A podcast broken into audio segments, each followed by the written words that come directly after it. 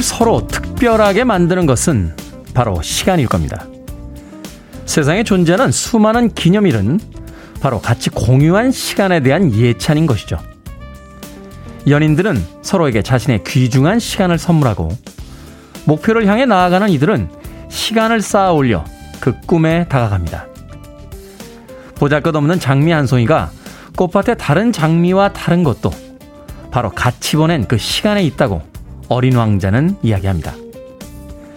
화려한 물건으로 가득 채워진 백화점이나 1등을 외치는 명품 매장이기보다는 동네 작은 상점일지라도 누군가와 오랜 시간을 함께 보낸 기억될 무엇이 되고 싶습니다.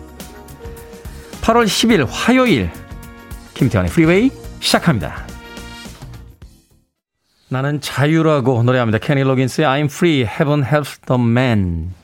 이 곡으로 김태훈의 프리웨이 1부 시작했습니다. 빌보드 kid의 아침 선택, 김태훈의 프리웨이. 저는 클 태 자 쓰는 테디, 김태훈입니다. 이정희님께서요, 테디 서늘한 아침입니다. 인사 건네주셨고요. 장동숙님, good morning 테디. 오랜만에 아침 운동 마치고 들어왔습니다. 오늘도 끝까지 재밌게 잘 들을게요. 하셨습니다. 최지현님, 테디 good morning이에요. 아침에 남편 커피를 아아로 줬더니 따로 마시고 싶었다고 하네요. 얼음 건져내고 전자레인지에 좀 돌려주시면 될 것 같습니다. 이문경님, D- counting 안 하는 거면 정기로 가는 건가요? 하셨고요. 박경원님, 프리웨이 연장 확정 소식은 언제 알려주실 겁니까? 이은희님, 테디, 프리웨이 재계약 하실 거죠? 라고 아침부터 궁금증 올려주셨습니다.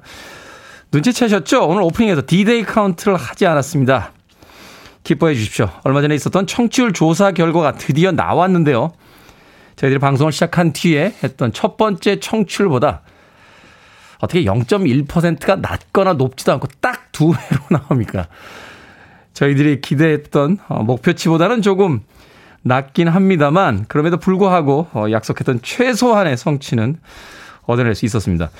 아마도 저희들이 생각했던 더 높은 목표는 시간이 필요할 것 같습니다. 그럼에도 두 배 청출이 나와서 어제 저녁에 KBS로부터 D-를 더 이상 하지 않아도 된다 하는 이야기를 들었습니다. 이제 다음 목표를 향해 가야겠죠.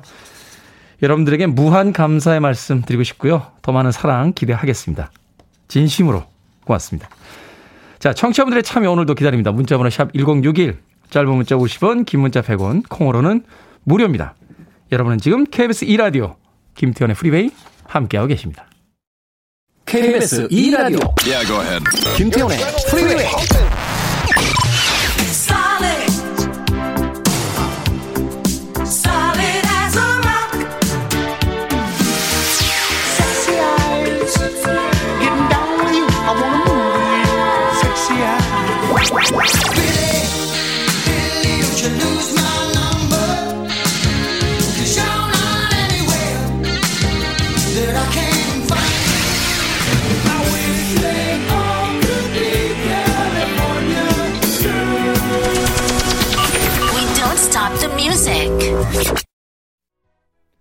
사랑에 빠진 연인들이 TV 속 드라마 속의 이야기나 또는 들려오는 모든 음악들이 자신들을 위한 것 같다 하는 이야기를 하기도 했었는데요.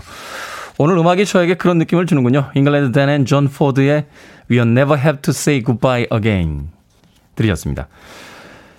요니님, 와, 아침에 테디 목소리 못 들으면 일어나기 싫을 것 같았는데, 라고 축하해 주셨고요. 금봉이님, 너무 기뻐요. 이제 마음이 놓이네요. 프리웨이 forever 라고 해주셨습니다. 그런가 하면 1425님, 구미성님, 김미영님, 오늘 처음으로 문자 남겨주시는 새싹이신데요. 축하드립니다.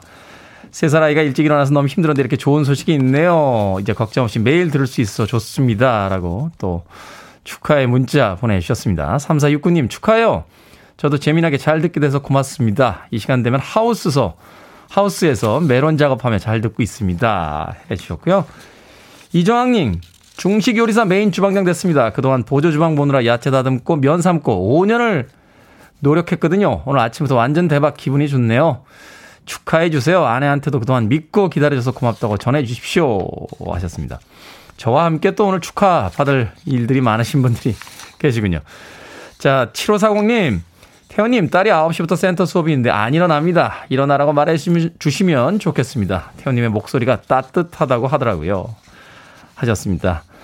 따님에게 일어나라 라고 말해달라 하셨는데 따님 이름은 이야기 안 해주셨습니다. 그럼 뭐라고 호칭을 하죠? 7540님의 따님 일어나 주십시오. 라고 이야기를 해야 되나요? 9시부터 센터 수업 있다 하셨는데 일찍 일어나십시오. 지금 7시 14분 18초 지나가고 있습니다. 자, 이기숙님. 저 내일 드디어 마카롱 가게 오픈합니다. 제가 마카롱을 정말 사랑하거든요. 오늘 새벽부터 나와서 만들고 이제 청소하며 조금 쉬고 있어요. 힘들게 차린 만큼 대박 났으면 좋겠습니다. 대박 나라고 외쳐주세요. 하셨습니다.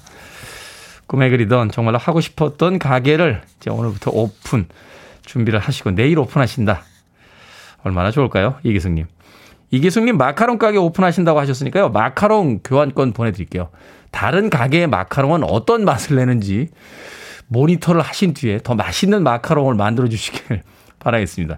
콩으로 들어오셨는데요. 어, 문자로 이런 거 아이디 다시 한번 보내주시면 모바일 쿠폰 보내드립니다. 샵 1061, 짧은 문자는 50원, 긴 문자는 100원입니다. 이봉숙님, 남편이 이불을 돌돌돌 말고 자는 바람에 저 감기 걸렸습니다. 이불을 따로 덮고 자는데 왜 내 거를 덮냐고요? 콧물 훌쩍훌쩍 병원 갔다가 심각하면 조퇴하고 집으로 가야 할 것 같습니다. 하셨습니다. 어쩌죠? 요즘 같은 때에는 이 감기 기운 있으면 참 불편하잖아요. 어, 어떤 공간에도 들어갈 수가 없고 다 그 온도를 체크하고 있기 때문에 또 주변 사람들에게 눈치도 보이고 제 생각엔 조금 일찍 조퇴하시고 어, 집에 와서 쉬시는 게 어떨까 하는 생각이 드는군요. 남편분 못됐네요. 이불이 두 채라인데 꼭 남의 이불을 돌돌 맙니까? 이세라님, 요즘 남편이 너무 밉습니다. 결혼 전 결혼 초반에는 그렇게 예쁘다 예쁘다 해주고 데이트도 많이 가고 좋은 말도 많이 해주더니 이제는 딱 세 마디 합니다. 밥, 밥, 자자. 왼수가 따로 없어요. 무뚝뚝한 남자랑 결혼하지 마십시오. 하셨습니다. 자, 김태훈의 프리웨이가 디데이를 뗀 이 기념할 만한 날에 저희 종족들은 또다시 아침부터 빌런화 돼가고 있군요. 이봉숙님과 이세라님 두 분에게요. 아메리카노 모바일 쿠폰 보내드리겠습니다. 시원한 아이스 커피 한 잔 드시고, 어, 모자란 저희 종족들을 아무쪼록 여유 있게, 너그럽게 받아주시길 바라겠습니다. 두 분도 콩으로 들어오셨으니까요. 어, 문자로 이름과 아이디 보내주십시오. 샵 1061, 짧은 문자로 50원, 긴 문자는 100원입니다. 애쉬포드 앤 심슨의 음악으로 갑니다. Solid.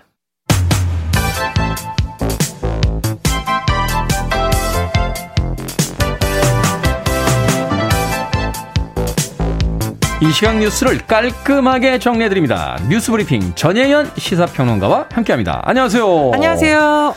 자, 18세부터 49세까지 일반 국민을 대상으로 한 백신 접종 사전 예약이 어제 시작이 됐습니다. 그런데 백신 공급이 중요한 이 시점에 모더나사의 사정으로 백신 공급에 차질이 생겼다고요?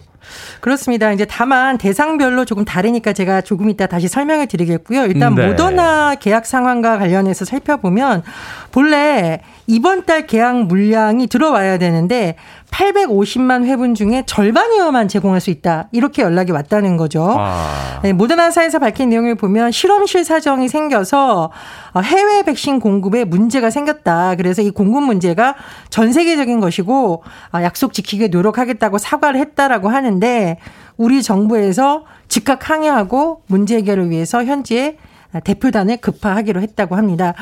어쨌든 이 백신 수급 상황이 바뀌면서 접종 계획의 수정이 지금 불가피해졌는데요.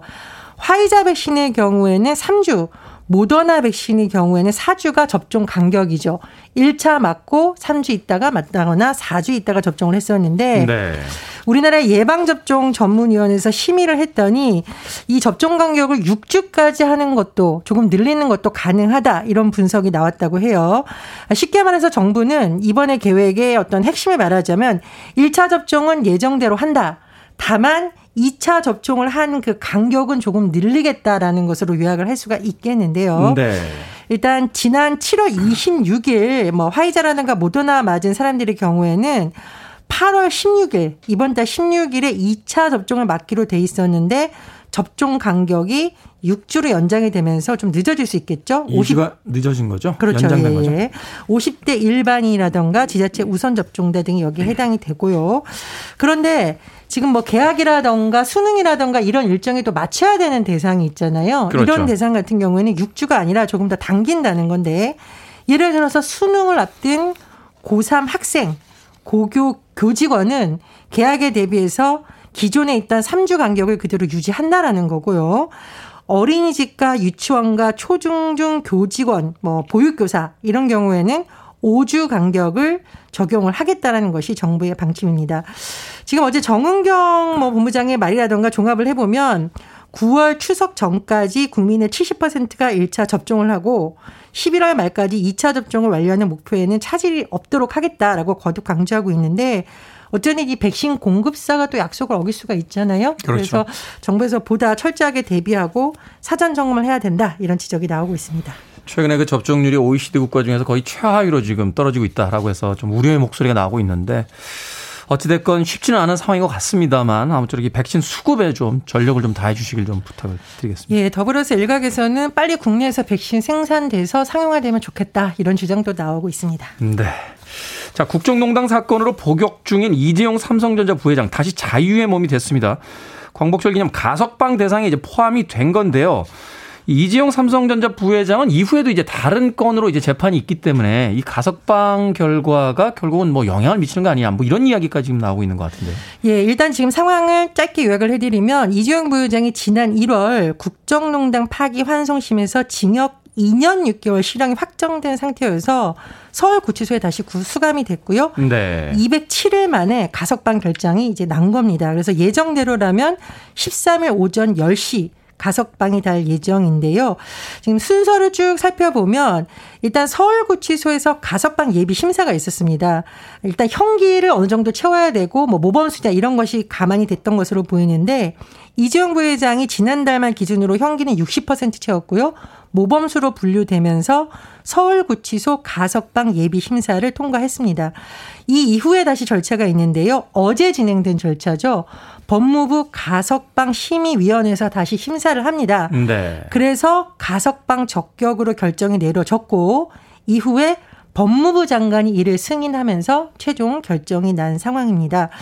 어, 법무부는 이번 가석방에 대해서 국가적 경제 상황이라던가 글로벌 경제 환경 등을 고려했다라고 하는데 이제 박범계 장관이 강조한 것을 보면은 코로나19 장기화로 인해서 이런 상황 여러 가지 고려했다라고 밝혔습니다.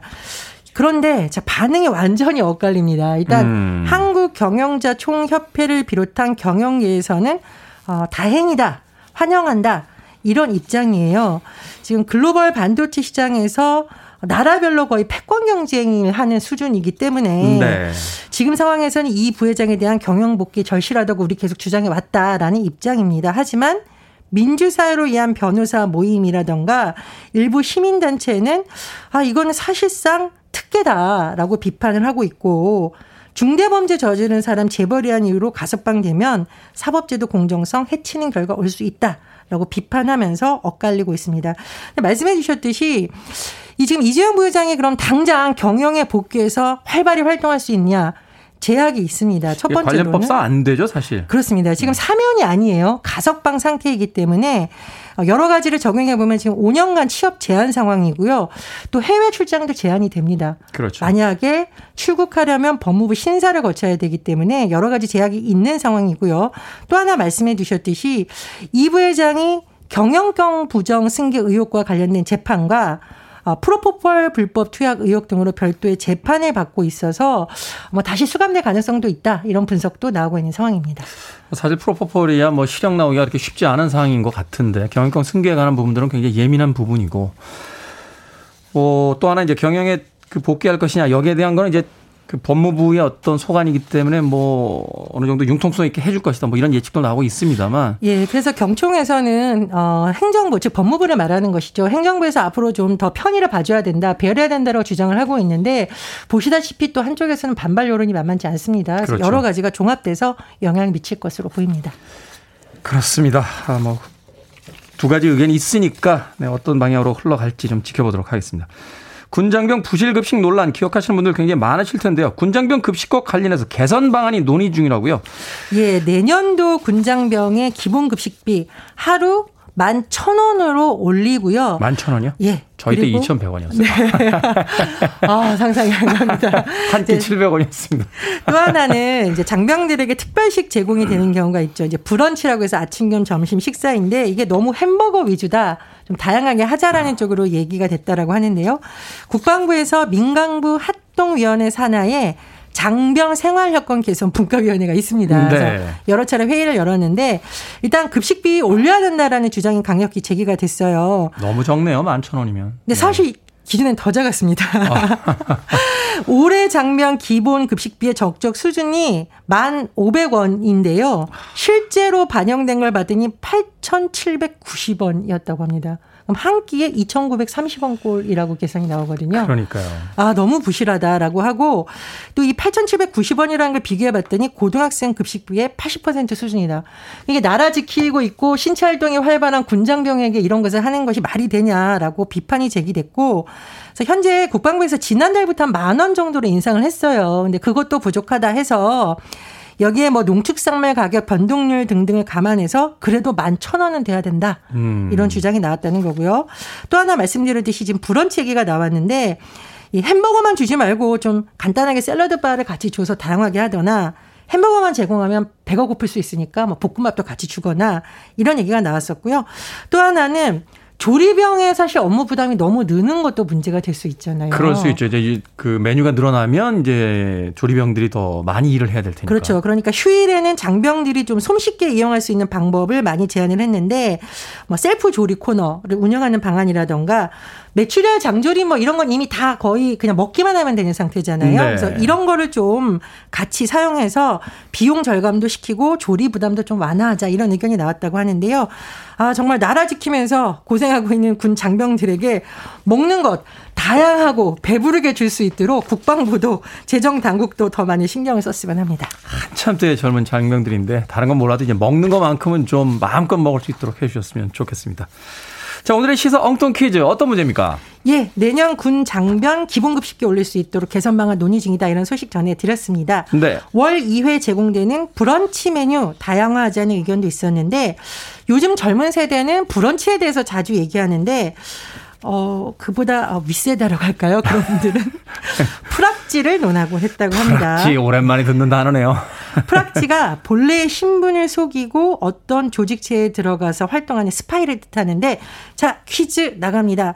프락치 어디에서 온 말일까요? 1번 러시아어, 2번 오징어, 3번 외계어, 4번 고사성어. 정답 아시는 분들은 지금 보내주시면 됩니다. 재미있는 오답 포함해서 총 10분께 아이스 아메리카노 쿠폰 보내드립니다. 프락치는 본래 신분을 속이고 어떤 조직체에 들어가서 활동하는 스파이를 뜻하는데요. 이 프락치는 어디에서 온 말일까요? 참 보기들 보면 우리 작가들이 이제 갈 때까지 가는구나 하는 생각합니다. 1번 러시아어, 2번 오징어, 3번 외계어, 4번 고사성어 되겠습니다. 문자번호 샵 1061, 짧은 문자는 50원, 긴 문자는 100원, 콩으로는 무료입니다. 뉴스 브리핑 전혜연 시사평론가와 함께했습니다. 고맙습니다. 감사합니다.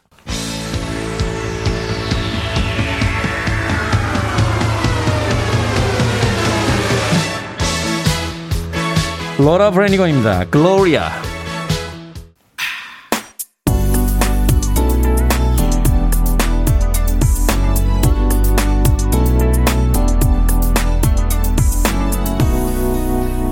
김태훈의 프리웨이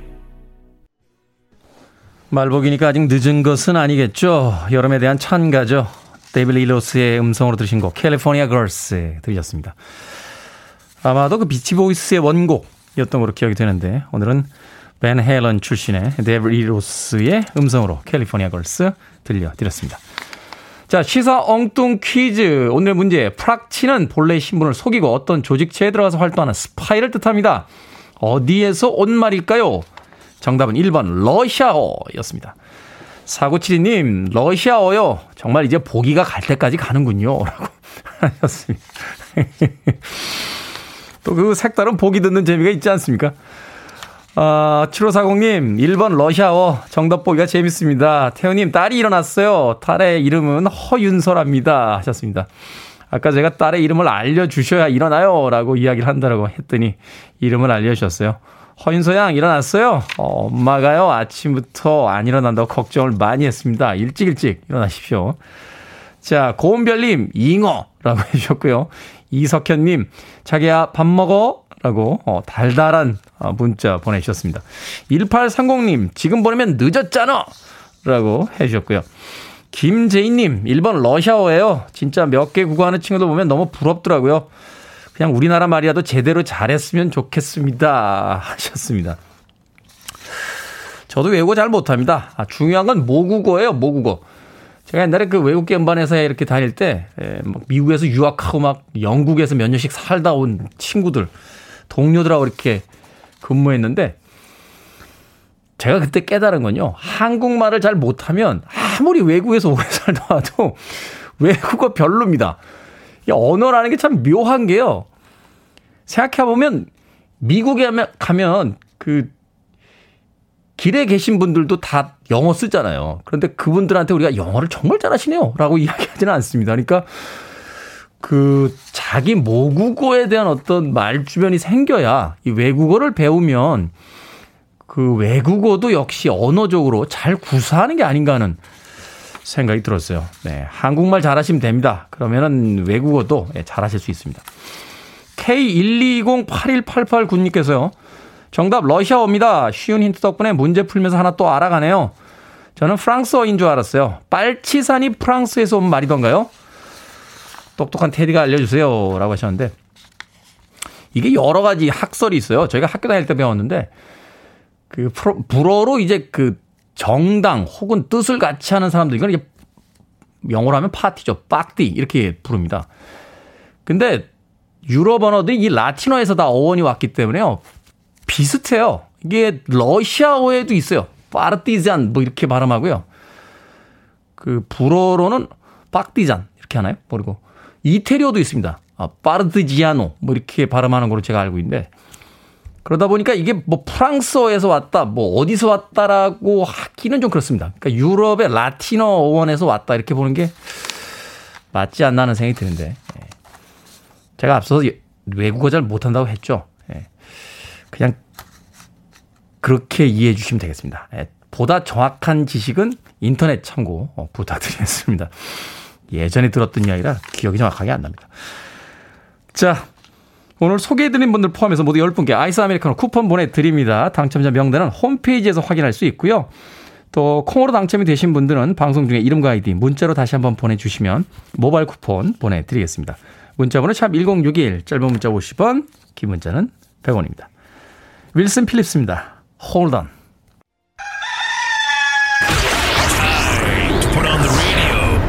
김태훈의 프리웨이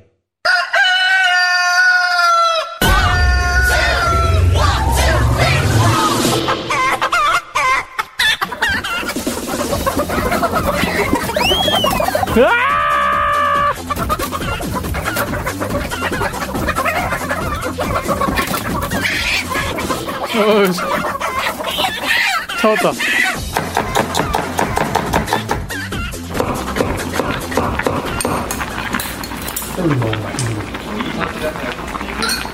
아, 맞다.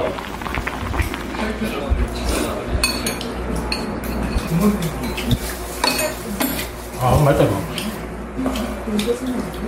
아, 기가 막히네.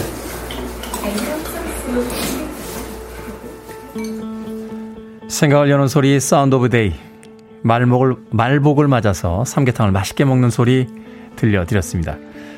오늘은 삼복 중에 말복입니다. 한자로 엎드릴 복자를 쓰는 삼복은요. 가을의 서늘한 기운이 여름에 무더운 기운을 두려워해서 초복, 중복, 말복 이렇게 세 번 엎드린다 하는 의미라고 합니다. 무더위의 기세에 눌려 납작 엎드린 건 우리도 마찬가지였죠. 94년이 더 더웠다. 아니다, 2018년이 더 더웠다. 다 아니고 올해 더위가 체감상 더 힘들다. 이렇게 더운 여름의 순위를 의미 없이 매기는 동안 시간은 흘러서 벌써 말복입니다. 폭염의 기세가 한풀 꺾였다고는 합니다만 그래도 무더위는 당분간 계속된다고 하죠. 삼복지간에는 입술에 붙은 밥알도 무겁다는 속담이 있다는데요. 무더위 때문에 몸의 기운이 쇠하기 쉬운 아직은 여름. 기운을 보충해주는 음식으로 이 더위를 꿋꿋하게 버텨내고 있는 스스로를 응원해보는 건 어떨까요? 가뿐한 컨디션으로 얼마 남지 않은 여름과 잘 헤어지기로 하죠. 그나저나 오늘 삼계탕 먹어야겠는데 닭울음 소리를 듣고 나니까 괜히 미안해집니다. You're listening to one of the best radio stations around. You're listening to 김태훈의 Freeway.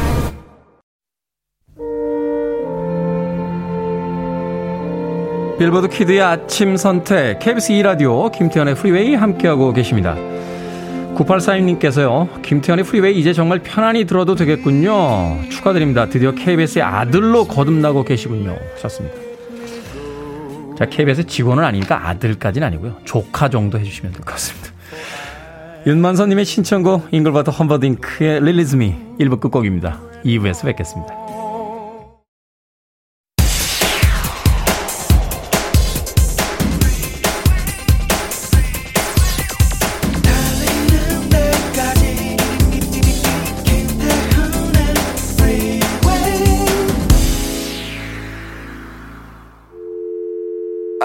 Your arms around me. I need to feel your touch.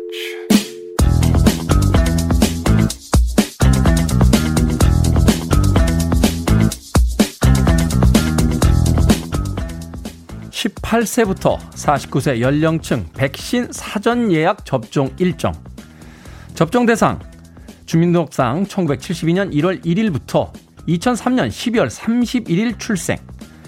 백신 종류 화이자 또는 모더나. 예약 방법 8월 9일부터 18일까지는 주민등록번호 생년월일 끝자리를 기준으로 10부제 시행. 7월 12일생은 끝자리가 2이므로 8월 10일 오후 8시부터 다음날 오후 6시까지 예약 가능. 특이사항 19일부터 21일까지 추가 예약 가능. 대리 예약과 다중 접속은 허용되지 않음.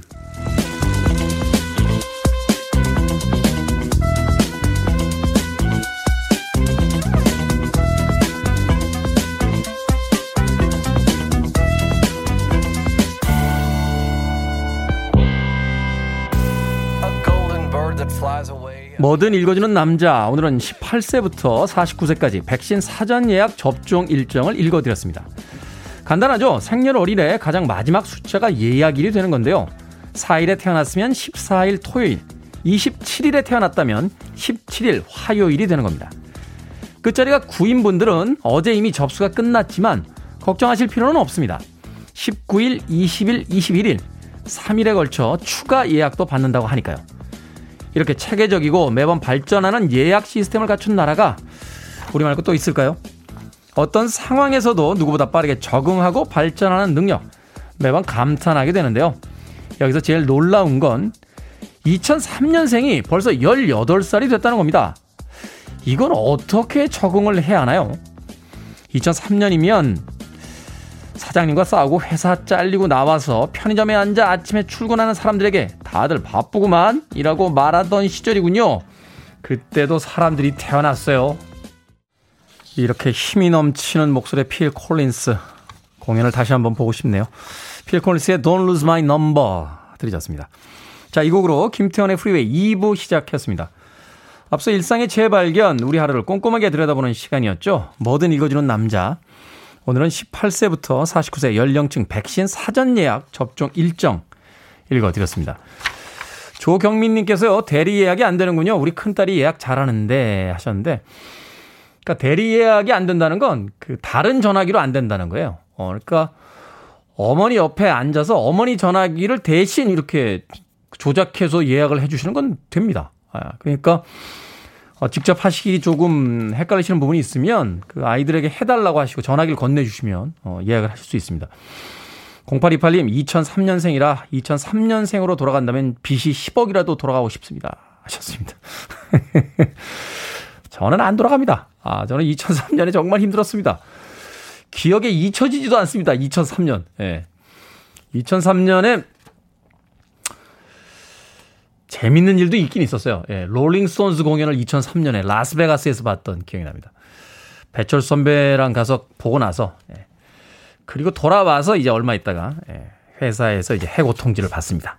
예, 그리고 나서 어, 세상에 나 빼고 다 바쁘구만 이라고 하는 인생 최대의 철학을 얻었던 그런 2003년이었습니다. 저는 돌아가고 싶지 않습니다. 0501님, 테디 오늘 이 순간에도 태어납니다. 우리 손자는 10월에 태어날 예정이에요. 좋은 하루 보내세요. 라고 문자 보내주셨습니다. 고맙습니다. 아, 9023님, 원래 출근 준비하는 시간인데 자가 격리 중입니다. 창살 없는 감옥 같네요. 모닝커피로 마음 다 잡아봅니다. 라고 하셨습니다. 자, 이 시간에도, 어, 각자의 삶의 공간에서 많은 일들을 겪고 계신데 모두 힘내시길 바라겠습니다. 자, 뭐든 읽어주는 남자, 여러분 주변에 의미 있는 문구라면 뭐든지 읽어드립니다. 홈페이지 게시판 사용하셔도 되고요. 말머리 뭐든 달아서 문자로도 참여 가능합니다. 문자번호 샵 1061, 짧은 문자 50원, 긴 문자 100원, 콩으로는 무료입니다. 채택되신 분들에게는 촉촉한 카스테라와 아메리카노 두 잔 모바일 쿠폰 보내드리겠습니다. I want it, I need it, I'm desperate for it. Okay, let's do it. 김태훈의 Freeway. 감미로운 목소리였죠. 닥터 훅의 Sexy Eyes 들으셨습니다. 앞서 들으신 곡은 크리스탈 게일의 Don't It Make My Brown Eyes Blue까지 두 곡의 음악 이어서 들려드렸습니다. K1208036님께서 롱런 하시려면 청출보다 건강이 우선인 거 아시죠? 퇴근하시면 운동 꼭 하세요 하셨습니다. 그렇게 열심히는 못합니다만 그래도 하려고 노력합니다. 일주일에 한 두세 번 정도는 운동하려고요. 날씨가 너무 덥지만 않으면 아파트 단지를 나가서 옆 단지까지 이렇게 걸어요. 한 바퀴 돌면 한 3km 정도 나오는 것 같은데 한 두 바퀴 정도 돌고 들어가면 예, 한 6km 정도 되고 땀이 흠뻑 젖습니다.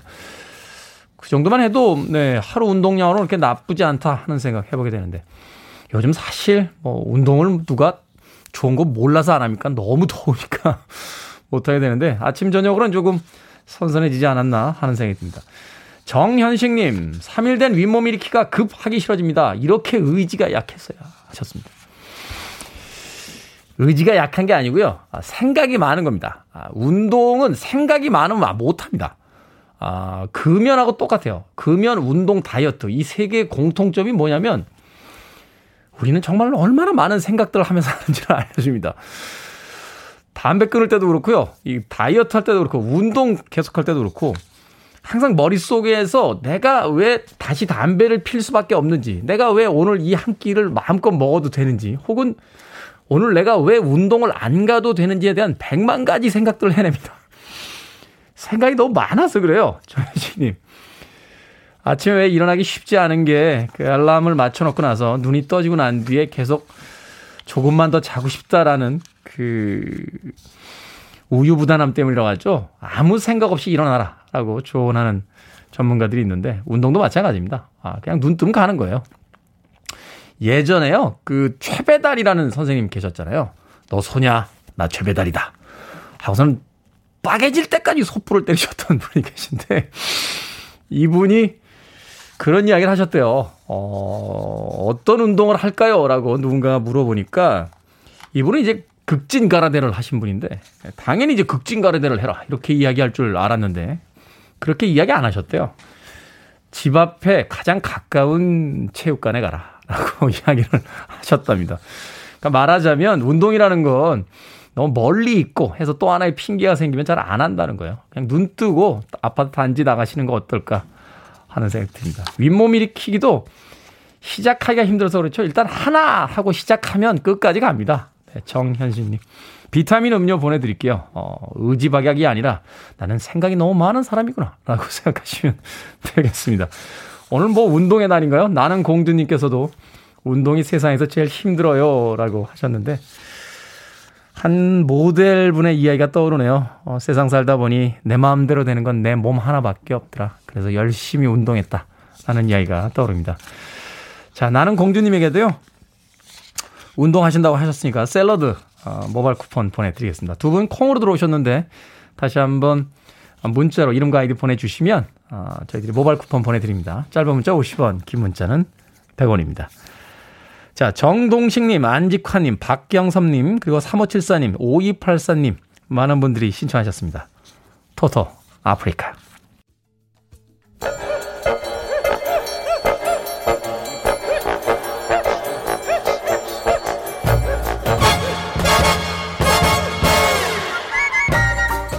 온라인 세상 속 촌철살인 해학과 위트가 돋보이는 댓글들을 골라봤습니다. 댓글로 본 세상.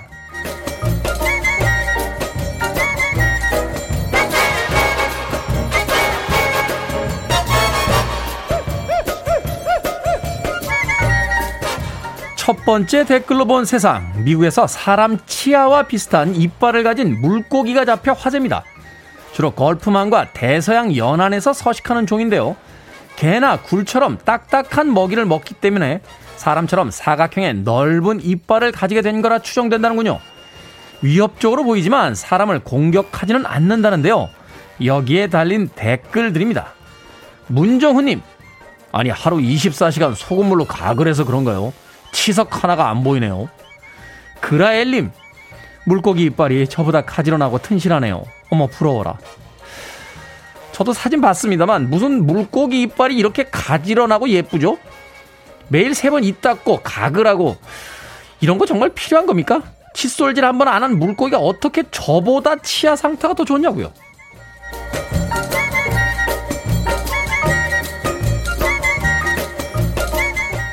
두 번째 댓글로 본 세상. 경남 양산시에서 한낮에 음주운전을 하는 운전자가 잡혔습니다. 양산 경찰서장이 업무를 보러 이동하던 중 앞 차량이 지그재그로 움직이는 걸 발견했는데요. 신호에 걸린 사이 음주 측정을 하려고 하자 차는 그대로 달아났습니다. 결국 112 신고센터와 공조해 운전자를 검거했는데요. 골프 치고 나서 반주를 했다는데 면허 취소 수준으로 만취해 있었다는군요. 여기에 달린 댓글들입니다. 권명철님, 운전자는 재수가 없어서 걸렸다고 생각하겠죠. 자기를 살려준 은인인데요. 유태수님, 낮에는 대리운전도 싸게 부를 수 있는데 왜 저럴까요? 골프 치고 외제차 탈 돈은 있고 대리 부를 돈은 없다 보네요. 음주운전은 살인 미수죠. 나만이 아닌 도로에 있는 모든 사람을 위협합니다. 낮에 사고 나면 사람 안 다칩니까? 제발 좀 정신 좀 차립시다.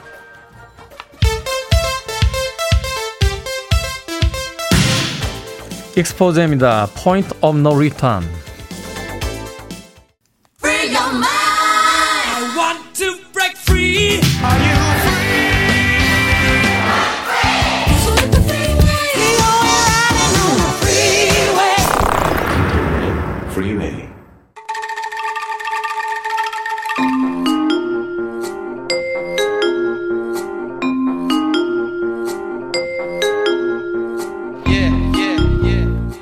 김태훈의 프리웨이 제목만 슬쩍 보고 들은 뉴스에 숨겨진 팩트를 끝까지 파헤쳐 봅니다. hidden 뉴스 팩트 체크 뉴스톱 김준일 대표와 함께합니다. 안녕하세요. 안녕하세요. 자 지난 일요일에 도쿄 올림픽이 폐막을 했습니다. 뭐 최선을 다한 선수들의 모습에 메달과 관계없이 감동을 받았던 그런 올림픽이었는데 그 와중에 세계인들의 눈살을 찌푸리게 하는 사건이 있었죠. 바로 브라질 여자 배구팀의 도핑 이슈였습니다. 그래서요 오늘 올림픽 도핑에 대해서 좀 알아보도록 할 텐데요. 브라질 여자 배구 팀 선수 한 명이 도핑 적발이 됐는데 어떻게 적발이 된 건지와 음. 이렇게 뛰었던 선수 중에 도핑 선수가 나오면 경기가 뭐 무효가 된다거나 뭐 이렇게 패하게 되는 뭐 이런 거 아닙니까? 일단 그 이게 한국 그 여자 배구의 4강전을 앞두고 어, 뭐 나타난 뭔가 적발이 된 거예요. 네. 그래서 주전 공격수인 탄다라 카이세타가 어, 약물 검사에서 양성 반응을 보여가지고 이제 선수 자격이 시 정지되고 귀국을 했습니다. 그런데 이제 이 카이세타 같은 경우에는 어 약물이 우연히 들어갔다라는 걸 입증하겠다 몸에 우, 우연히 들어가요? 뭐, 예, 뭐 항상 이런 식이에요. 대부분 이제 걸리면은. 이게 이제 제가 알고 있기는 음. 스테로이드 호르몬 관련된 제재인 걸로 알고 있는데 이게 네. 어떻게 우연히, 우연히 들어갔다가 뭐 음식에 있다거나. 예. 뭐 우리가 흔히 마시는 음료수 성분 중에 뭐가 있다? 뭐 이래야 되는데. 뭐 이제 아니면은 다른 약을 처방받았는데 그게 뭐 그런 성분이 들어있다거나. 근데 어쨌든 그건 선수의 부주의죠. 그렇죠. 예전에 이제 박태환 선수가 그런 이런 거였거든요. 사실 그럴 때 해프닝이 예. 좀 있었죠. 2015년에 있었는데 의사가 자기도 모르게 처방을 했다. 그래서 이제 스테로이드, 테스토스테론이라고 남성 호르몬이죠. 이게 네. 들어갔다라는 건데 결국은 대법원에서 그 주장이 받아들여졌어요. 그래서 그 의사가 이제 의료법 위반으로 처벌을 받긴 했습니다만은 그거를 뭘 모르고 받았겠냐. 하루 이틀도 아니고 뭐 이런 논쟁이에요. 그러니까 어쨌든 음. 이 사람은 이렇게 주장을 하는데 이제 이거는 단체 종목이잖아요. 그렇죠. 단체 종목은 이 선수만 빼고 어 그냥 그 경기를 진행해서 우리가 봤잖아요. 그래서 3대 0으로 0대 3으로 졌죠, 한국이. 그렇죠. 그때. 근데 3명 이상이면은 몰수패를 당한다고 합니다. 3명 이상이요? 예, 3명 이상 선수들 중에서 그 팀에서. 도핑이랑은 되게 경기 뛴 사람들, 뛴 선수들을 가지고 도핑 테스트를 하잖아요. 예. 그러면 배구가 6명이 그 뛰는 경기인데 3명이 그러니까 뭐 돌아, 돌아가면서 다 뛰기는 하니까 열 몇명 네. 정도 되게 열두 명인가 뭐 그 정도 될 텐데 그 중에서 세 명 나오면은 이제 그 몰수패인데 이게 지금 아직 다 어, 검사가 어, 결과가 나오지 않은 상황이라서 좀 지켜봐야 될 것 같아요. 아 그렇습니까? 예. 나머지 선수들도 지금 도핑 검사 결과 기다리고 있다는 거군요. 예. 그렇군요. 자 이후에 진행 상황은 좀 더 이제 시간이 있어야 될 것 같고. 자 이번 올림픽 도핑 관련해서 눈길을 끄는 팀이 있었습니다. 저는 사실 올림픽 처음 시작했을 때만 해도 아니 왜 저러지?라고 생각을 했던 게 러시아예요. 음. 그 러시아라는 국가명을 쓰질 않고 러시아 올림픽 위원회 선수단 뭐 이렇게 표기가 돼 있고 예. 그 국기도 러시아 국기가 아니더라고요. 음. 그리고 러시아 그 국가가 또 금메달을 따도 울리지가 않던데 이게 뭐 특별한 이유가 있었던 겁니까? 예, 뭐 2015년에 국가 차원에서 이거를 어, 도, 조작을 했다. 뭐 이런 게 이제 적발이 돼가지고 기억하실지 모르겠는데 그때 세계가 난리가 났습니다. 아, 예. 이 러시아 이슈도 결국 도핑 때문에 이제 이렇게 벌어진 거군요, 일이. 그래서 아예 국가 차원에서 참가를 못하게 해가지고 러시아 이제 선수단 뭐 이렇게 해가지고 메달을 따더라도 국기 이제 국가가 안 울리고 뭐 이렇게 된 거예요. 그러니까, 그러니까 러시아는 개인적, 예. 참석을 할 수 없다. 참여 음. 그 올림픽에 그러니까. 러시아 국가로 나온 게 아니라 러시아 올림픽 위원회라고 하는 어떤 단체에서 나온 거다. 음. 아, 이렇게 된 거군요. 그러니까 이미 2016년 리우 올림픽 그리고 2018년 평창 올림픽에서 일부 선수가 제외되고 거기에서도 어, 어 국가 이름으로 못 들어갔고요. 이번하고 네. 내년 내후년에 그 베이징 그 동계 올림픽이 있죠. 거기서도 이제 아직까지 국가 이름을 못 들어갑니다. 못 뛰는데요. 선수들은 일단은 다 검사를 받고 개인적으로 예, 깨끗하다고 이제 알려진 선수들만 들어온 건데 그때 당시에 정말 대단했습니다. 러시아 국가가 이거를 귀부인 작전, 귀부인 칵테일 작전이라는 건데 네. 선수의 깨끗한 소변을 미리 채취를 해놔요. 미리 그 사람의 깨끗한 소변을 채취해놓고 예, 예. 그리고 어, 경기 전에 선수에게 귀부인이란 별명의 약물을 뭐 칵테일을 복용시킨 다음에 네. 여기에 이거를 이제 바꿔치기를 하는 거예요. 그래서 실제 그 보관소가 있는데 거기에다가 구멍을 뚫어 가지고 그 샘플이 그러니까 뭐 약물이 반응이 나오는 거를 깨끗한 뭐 먼저 받아놓은 그거를 바꿔치기를 했다라는 거예요. 그러니까 이거를 근데 국가 차원에서 해가지고 걸린 사람만 이게 500명 넘거든요. 국가 차원에서 걸린 사람만. 그러니까 이거는 그 급이 다르죠. 지금 개개인 선수들 뭐 한 뭐한 명에서 다섯 명 뭐 이렇게 걸린 거랑 급이 다르게 500명 이상 걸려버렸으니까 이게 조작된 게. 그래서 사실은 이제 소치 올림픽에서도 이게 약물 투여 의혹이 있어가지고 네. 김연아 선수가 그때 은메달 했거든요. 근데 그 말이 그안 되는 경기였어요. 그 예. 경기는 정말. 근데 금메달 딴 선수도 약물을 한 거 아니냐 이제 이런 이런 의혹까지 이제 있는 거죠. 그러니까 사실 그 네. 경기는 약물을 했건 안 했건 경기 자체로 말이 안 됐어요. 그러니까 그거는. 우리 김연아 선수가 정말 대인벨에서 그냥 웃고 넘어갔지 그거는 음. 사실 정말 말이 안 되는 경기. 그러니까 이게 개인이 했던 게 아니라 국가가 아예 그 올림픽이라든지 국제 경기를 위해서 말하자면 KGB 같은 그 국가 기관이 이제 그 전면에서 조장을 조작을 다 했다. 그렇죠. 공작을 다 한 거다. 공작을 한 거니까 뭐 역시 공작의 나라 KGB의 나라 러시아답다 이런 생각이 들죠. 이야. 올림픽이 뭐라고 이렇게까지 하는지 모르겠습니다. 어찌됐건 이 보고서가 발표가 됐고요. IOC가 소극적으로, 소극적으로 징계를 내렸다 하는 평가가 있었었는데, 어, 이번에 도쿄올림픽 이전에 열렸던 2016년 리우올림픽에서는 어땠습니까? 그러니까 이 이게 이 원래는 아예 국가 차원에서 아예 모든 선수들을 금지하는 얘기까지 나왔어요. 네. 근데 IOC에서 각 종목 국제 경기 연맹의 결정에 맡기겠다. 이를테면은 뭐 축구 연뭐 축구 연맹도 있고 뭐 야구 연맹도 있고 뭐 역도 연맹도 있고 다 있잖아요. 분야별로 이 선수들 받을지 말지 물론 이제 도핑에 걸린 사람은 안 되고 안 걸린 사람들을 중심으로 받을지 말지를 결정을 해가지고 대부분이 받았습니다. 그래가지고 이 IOC가 이런 시그널을 보냈다라는 거는 그냥 그냥 받아라 웬만하면은 이런 거잖아요. 그렇겠죠. 그러니까 IOC 위원장이 또 그 푸틴 대통령하고 매우 절친입니다. 매우 가까운 사이라서 이렇게 또한 거 아니냐 이제 이런 이런 의혹까지 있었죠 당시에. 피파도 그렇습니다만 이 IOC는 음. 국가 위에 존재하는 일종의 이런 표현 좀 그렇습니다만 이태리 영화 보면 나오잖아 패밀리라고. 예. 약간 패밀리 분위기가 나요. 엄청난 이권 사업이죠. 엄청난. 네. 그러니까요. 이동훈 씨께서요. 역도 장민환 선수는 은메달, 동메달 딴 선수들이 다 도핑 선수였습니다. 이 선수들을 모두 제치고 금메달을 땄어요. 하시면서 잊고 있었던 또 어, 즐거운 추억 하나를 또 올려주셨습니다. 그렇군요. 자, 평창올림픽 끝나고 이제 징계를 해제했습니다. 도쿄올림픽을 앞두고 또 도핑 적발이 또 있었던 겁니까? 그러니까 평창올림픽을 끝나고 징계를 해제했었는데 이번에 다시 이렇게 이제 등장을 하게 된 것은. 그러니까 표본이 또 조작됐다고 또 이제 의혹이 나온 거예요. 그래서 또요? 예. 그래서 2019년 12월에 도핑 표본이 조작됐다고 판단해서 4년간 어, 어, 대회 출전은 금지를 했는데 러시아가 또 강하게 반발하니까 2년으로 줄여준 거예요. 음. 그래서 지금 아까 제가 말씀드렸듯이 도쿄올림픽을 비롯해서 베이징 올림픽, 동계 올림픽 그리고 2022년 카타르 월드컵까지 이제 뭐 못하는 건데 그거를 4년으로 늘렸으면 2024년 뭐까지 못 가게 어, 못 나오는 건데 많이 줄여준 거죠. 봐준 거죠. 그러니까. 파리 올림픽까지는 봐주겠는데 네, 네. 카타르 월드컵까지는 러시아라는 국가명을 써서는 출전할 수 없다. 음. 이렇게 이야기를 했더라고요.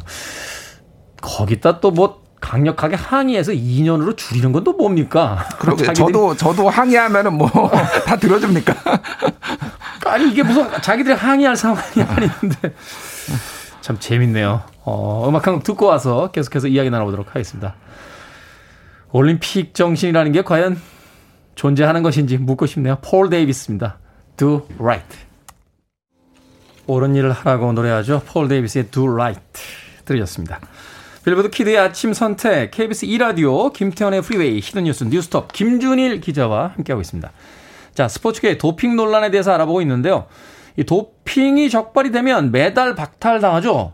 어떤 선수들이 있었습니까? 뭐 굉장히 많죠. 유명했던 게 1988년에 그 벤 존슨 남자 육상 100m 부분에서 금메달을 그러니까 1위를 했는데 그렇죠. 나중에 도핑에 걸려 가지고 금메달 박탈당했죠. 그리고 칼 루이스가 그래서 1등했나요? 맞아요. 어. 예. 칼 루이스는 멀리뛰기, 멀리뛰기도 어, 우승을 했던 걸로 기억이 음, 나는데 네. 굉장히 다재다능했죠. 그리고 뭐 암스트롱, 랜스 암스트롱이 굉장히 유명하죠. 미국의 사이클 선수인데 이 랜스 암스트롱은 사실은 메달 박탈뿐만이 아니라 참 인간 의지 어떤 승리처럼 이렇게 그렇죠. 그 추앙받았었는데 이 도핑 네. 때문에 사실 모든 걸 다 잃었어요. 7관왕을 해, 뚜르 드 프랑스에서 7관왕을 해가지고 7연패를 했나 그래서 대단히 이게 왜냐하면 고환암을 이겨내고 음, 네. 아무래도 고환암이 있으면은 어, 그 남성 호르몬이 적게 나오면은 근육량에 영향을 주는 거 아니냐. 근데 그렇죠. 그거를 이겨냈다라는 건데 알고 보니까 계속 약을 하고 있었다라고 해서 다 이제 박탈이 되고 소송도 엄청 걸렸습니다. 뭐 그런 일들이 있었는데 이거 말고도 엄청나요. 세계 반도핑 기구가 2011년에 세계 선수권 대회에 설문조사 했거든요. 익명으로. 네. 30%가 금지 약물 복용했다. 한 적 있다. 그러니까 그냥 선수들은 다 하는 거예요. 이게 왜냐하면 계속 진화하고 있거든요. 약물도 진화하고 그러니까 도핑 기법도 따라가고는 있는데 잘 못 잡아내요. 새로운 약물이 또 나오고 또 하고 이제 뭐 워낙 이게 어 금메달이나 뭐 우승을 하면은 따라오는 어떤 그런 뭐 이득이 이득이 워낙 있으니까. 너무 크니까 그거를 이제 그렇게 하고 있는 거죠. 그러네요. 참. 그 스포츠의 어떤 가장 기본적인 스포츠맨십이라고 하는 것들조차도 이제 다 음. 사라진 채 스포츠가 또 하나의 어떤 그 출세를 위한 어떤 도구로서 이제 사용이 되다 보니까 여기 이렇게 약물이라는 음, 또 불청계에 개입을 하게 되는 게 아닌가 하는 생각해 보게 됩니다. 여자 배우 어떻게 될까요? 물론 굉장히 신중해야 하겠습니다만 이제 브라질의 그 도핑 결과가 아직 다 나오진 않았다라고 하니까. 근데 아마 이게 뭐 브라질 여자 배구 팀이 조직적으로 맞지는 않았을 거예요. 그죠 분위기가 예, 뭐 예. 그런 것 같지는 않고 그냥 예. 개인의 일탈 정도로 이제 봐야 될 것 같아요. 예, 개인의 일탈 정도로 봐야 되는데 그러니까 뭐 우리가 여기에서 갑자기 동메달을 받거나 이런 상황은 좀 힘들지 않을까 뭐 예측을 해봅니다. 예. 그렇군요. 자, 그럼 도핑의 좀 다른 이야기를 해보도록 하겠습니다. 이 음. 역사를 보면 고대부터 뭐 동물변이 뭐 아편 같은 이제 마약도 복용을 했다. 그러면서 이제 스포츠 경기에 임해왔다. 혹은 음. 뭐 일상에서의 어떤 그 자신의 운동 능력치를 최대한으로 끌어올리기 위해서 뭐 이런 것들을 사용했다 하는 이야기가 있는데 그럼 언제부터 이제 도핑 적발을 시작하게 된 겁니까? 이게 그러니까 그 두 가지가 있어요. 그러니까 약물에 보면은 크게 보면 두 가지입니다. 네. 하나는 이제 흥분제, 각성제류가 있고 하나는 근육 강화제로가 있, 근육 강화제가 있어요. 그래서 네. 흥분제 같은 경우는 대표적인 게 임페타민인데 한마디로 얘기하면은 피곤한 걸 모르게 만드는 거예요. 마약류군요. 예, 예 마약류예요. 그러니까 흥분제, 중추신경을 자극해가지고 흥분시키는 거니까 피곤함을 네. 모릅니다. 그리고 단순 반복 훈련에 대해서 지겹지 않게 만들어주는 거예요. 음. 각성 상태에서 쫙 가는 거죠. 뭐 사이클, 뭐 이런 마라톤 예를 들면 이런 것들 그리고 뭐 축구 같은 경우에도 예를 들면은 뭐 덜 피곤하면은 되는 거 아닙니까? 그렇죠. 육체적 피로를 네. 느끼지 않으면 뭐 체력전에서는 단연 음. 유리하죠. 근데 이게 이제 그 1960년 로마 올림픽에서 덴마크의 사이클 선수인 크누드 에네마르크 옌센이 경기 중에 사망했어요. 경기 중에 예, 암페타민을 과다 복용해 가지고 죽어버렸습니다. 이게 경기 경기하다가. 아이고야. 이게 이런 부작용이 있는 거예요. 근데 이때부터 본격적으로 어, 적극적으로 이제 하게 된 거고 또 하나는 이제 스테로이드 계열, 근육 강화제 계열이 있거든요. 이게 남성 호르몬을 이제 강, 하게 하는 거예요. 테스토스테론 같은 경우에. 이게 최근에 그 SNS에 그 몸짱들 이렇게 음. 많이 올리잖아요. 예. 로이더라고 하는데 이 스테로이드를 복용하는 분들이 의외로 굉장히 많더라고요. 문제는 이거를 장기간 복용하면 무슨 일이 벌어지냐면은 그러니까 몸에서 외부에서 계속 남성 호르몬이 나오니까 어, 몸에서 생산하는 남성 호르몬이 줄어들어요. 그래 고안에서 남성 호르몬 생산하잖아요. 기능이 정지된다고 그러더라고요. 기능이 거의 쪼그라듭니다. 안 되니까 어. 그러니까 계속 맞아야 되는 거예요. 어. 그러니까 이게 그러면 그리고 그러니까 스테로이드 같은 경우에는 또 무릎이나 이런 근육은 강화되는데 무릎이나 이런 데 뼈에 안 좋다. 뼈에 안 좋아요. 네. 그래 가지고 운동 선수들 무릎 부상 많이 당하면 일단 스테로이드 그한거 약쟁이 아니냐 이런 의심을 많이 받는 거죠. 아, 참. 이 보디빌딩 하는 분들은 아예 용어가 나눠져 있어요. roider와 음. natural 이렇게 아예 나눠서 음. 그만큼 일반적으로 이제 복용을 한다라는 뭐 이야기도 있는데 거기까지는 잘 모르겠고 어찌 됐건 어 이런 이제 이제 도핑에 대한 어떤 역사 있었기 때문에 최근까지도 굉장히 많은 이제 문제들이 되는 건데 올림픽위원회라든지 스포츠 업계에서 이거 못 잡습니까? 이거 테스트하면 다 나오는 거잖아요. 네, 아까 말씀드렸듯이 요즘에는 이제 자연 화합물 이런 걸로 막 만들어내고 드럭 디자이너들이 있어요. 전문가들이 그래서 이런 이런 거는 안 걸린다라고 해가지고 또 하면은 그거 뒤늦게 따라고 해서 굉장히 근절하기가 어려운데 강하게 제재를 하는 수밖에 없다. 이거는 스포츠맨십 이런 거 호소해봤자 안 된다. 음. 걸리면은 퇴출 뭐 이 정도까지 가지 않으면은 줄어들지 않, 을 것 같아요. 예. 음, 그렇군요. 여기에 대해서는 사실 제 스포츠 여러 그 협회들이 스타 플레이어 선수들을 통해서 또 그 흥행을 일으켜야 되는 음. 어떤 딜레마도 있고 또 도핑이 또 걸렸을 때는 또 어떤 공정성의 논란도 있고 사실 이런 여러 가지 어떤 복잡한 계산법들이 있겠네요. 미국 메이저리그가 대표적인데 예를 들 네. 예를 들면 배리 본즈 그리고 베리 예전에 마크 맥과이어 뭐 이런 사람들 그 홈런 많이 친 선수들 엄청났죠. 다 네. 예, 그래가지고 그거를 굉장히 정화를 해가지고 메이저리그는 좀 상대적으로 깨끗하다라고 하는데 NBA 같은 경우에는 상대적으로 그거 소극적이니까 계속 의혹이 있어요. 근육이 막 커진 선수도 분명히 저거 약했다 이런 얘기들이 끊임없이 나오고 있죠.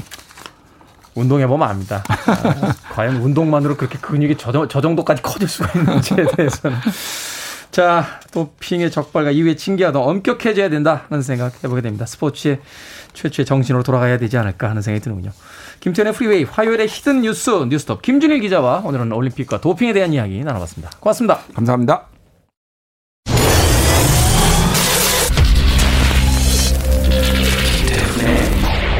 프리웨이